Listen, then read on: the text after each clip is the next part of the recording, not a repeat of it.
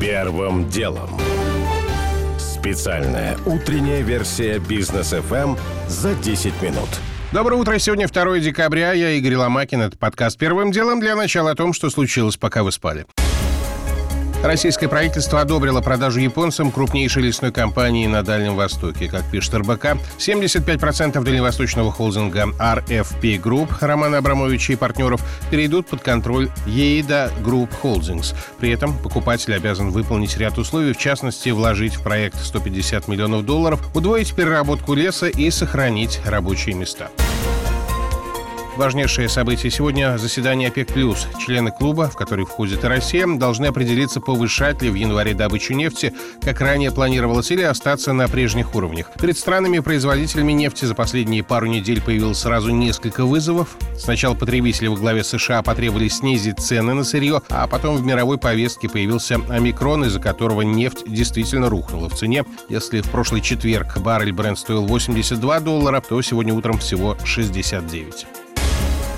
Когда Россия и Белоруссия подойдут к единой валюте в рамках союзного государства, эта валюта будет называться рублем, заявил Александр Лукашенко в интервью РИА Новости. Поскольку у нас рубль и у вас рубль, то зачем нам выдумывать, сказал белорусский президент, отвечая на вопрос о том, видит ли Лукашенко какие-либо пределы в интеграции, тот ответил, ни у одного процесса нет никаких пределов.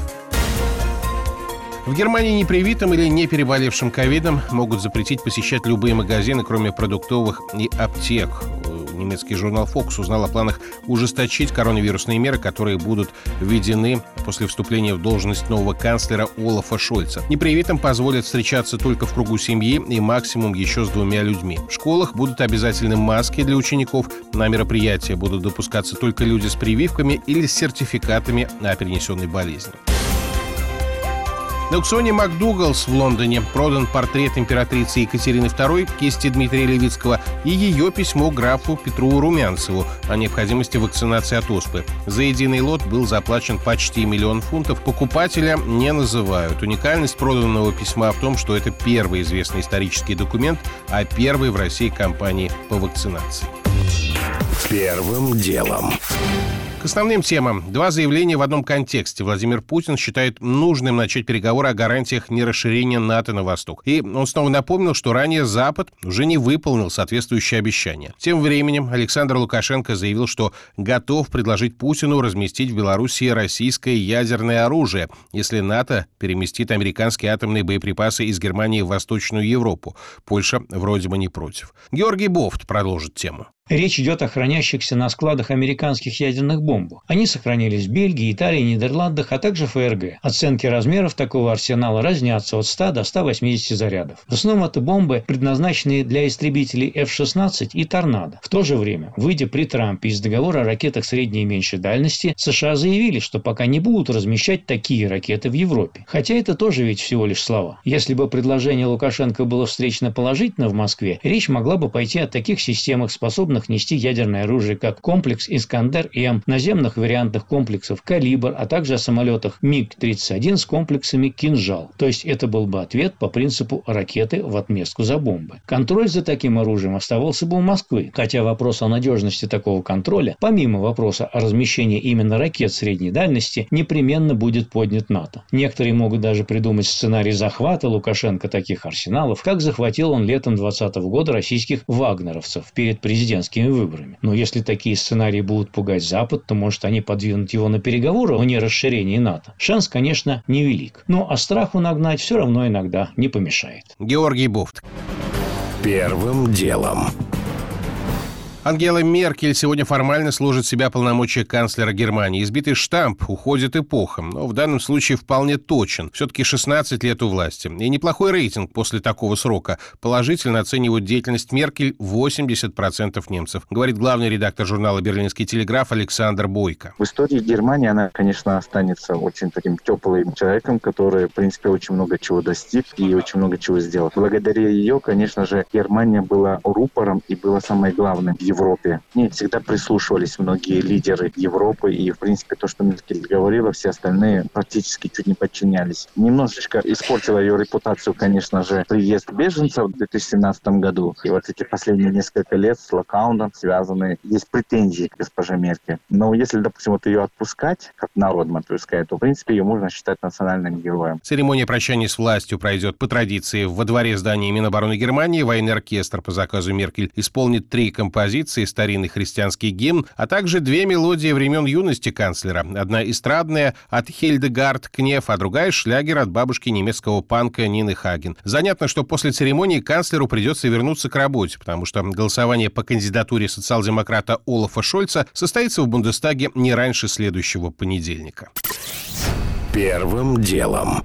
Москва с сегодняшнего дня начинает выдавать справки о противопоказаниях к вакцинации по обновленному регламенту. Правила, установленные Минздравом, теперь в любом медотвозе должны быть указана личность врача и медицинская организация, а все данные будут вноситься в федеральный реестр. Справки будут делиться на постоянные и временные, первые для людей с тяжелыми аллергическими реакциями в анамнезе, остальные для других противопоказаний, указанных в инструкциях к вакцинам. Вначале просто не будет, уверен руководитель лаборатории клеточных технологий Института общей генетики ветеран Сергей Киселев. Конечно же, первое время это будет хаос не меньший, чем и был, а может быть даже и больший, потому что часто пишут такие слова, которые даже прочитав по буквам людям, особенно которые пожилые, которые не привыкли к сегодняшним темпам жизни, вот эти буквы у них в словах даже не складываются, как будто бы все должны знать, что такое интернет, что такое залогинься. Наверное, потом для кого-то наступит облегчение облегчение. Но облегчение тут все-таки зависит от того, насколько вот эти медотводы будут выдаваться и каким категориям граждан. Я вот вспоминаю комиссию, например, по инвалидности, которую проходил мой тесть. Он должен был приезжать на комиссию ежегодно и доказывать, что у него не отросла нога, которая была ампутирована из-за того, что он был на фронте. Столица, похоже, обкатает новый регламент. Он должен вступить в силу по всей стране с февраля, когда по планам должны должны заработать еще и непринятые также законы о QR-кодах.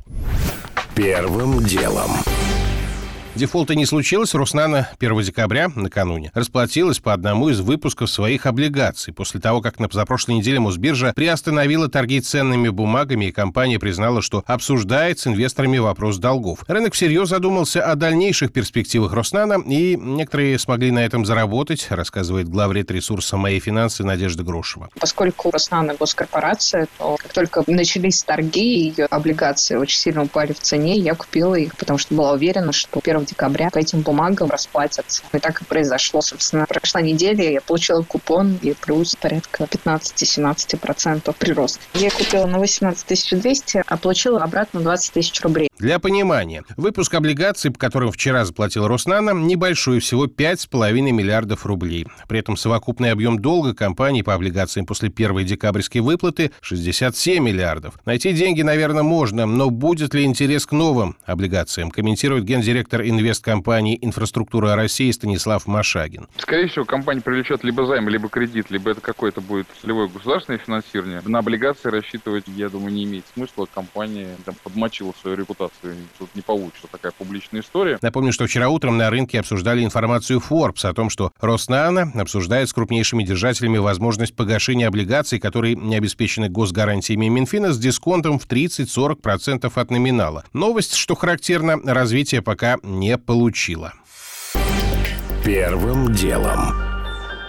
Положенному сроку успели не все. В Минцифры рассказали, что российский бизнес зарегистрировал через госуслуги свыше 20 миллионов корпоративных сим-карт. Учитывая, что всего таковых более 30 миллионов, под угрозой отключения теперь оказалась каждая третья подобная симка. Впрочем, пока не отключили никого. По отрасли ходят разговоры, что власти пошли навстречу бизнеса и решили продлить переходный период до конца февраля. Официально, впрочем, об этом никто пока не объявлял. Да и вообще к новым требованиям немало вопросов, говорит гендиректор холдинга «Адитим» Георгий Солдатов. Его компания в срок с переводом симок уложилась. К примеру, шлагбаум, у него есть симка и номер. На кого его записать? Понятно, что у нас физлица шлагбаума нет. Наверное, предполагаем, что за каждую симку должен отвечать какой-то человек. Наверное, так. Будем считать, что за шлагбаум отвечает господин Иванов. Вот, значит, у Иванова второй телефон. Как один из примеров. Но как это еще обосновать? Но на сегодняшний день, пока у всех все работает, вроде, да, у нас теперь появилась еще одна база, которая скоро будет слита в сеть, где есть и в том числе номинированные физические лица, даже внутри компании,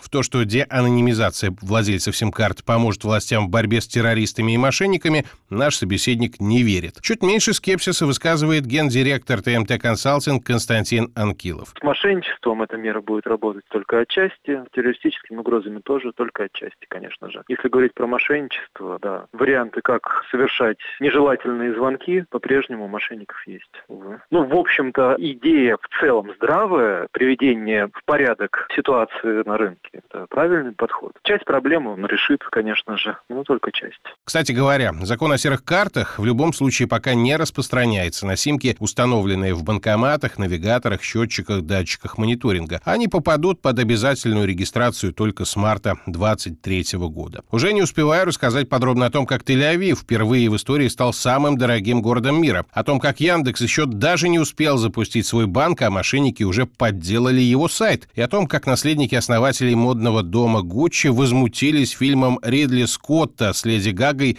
и даже намерены судиться. У меня пока все. Это был Игорь Ломакин и подкаст «Первым делом». Кому мало, переходите в Бродкаст.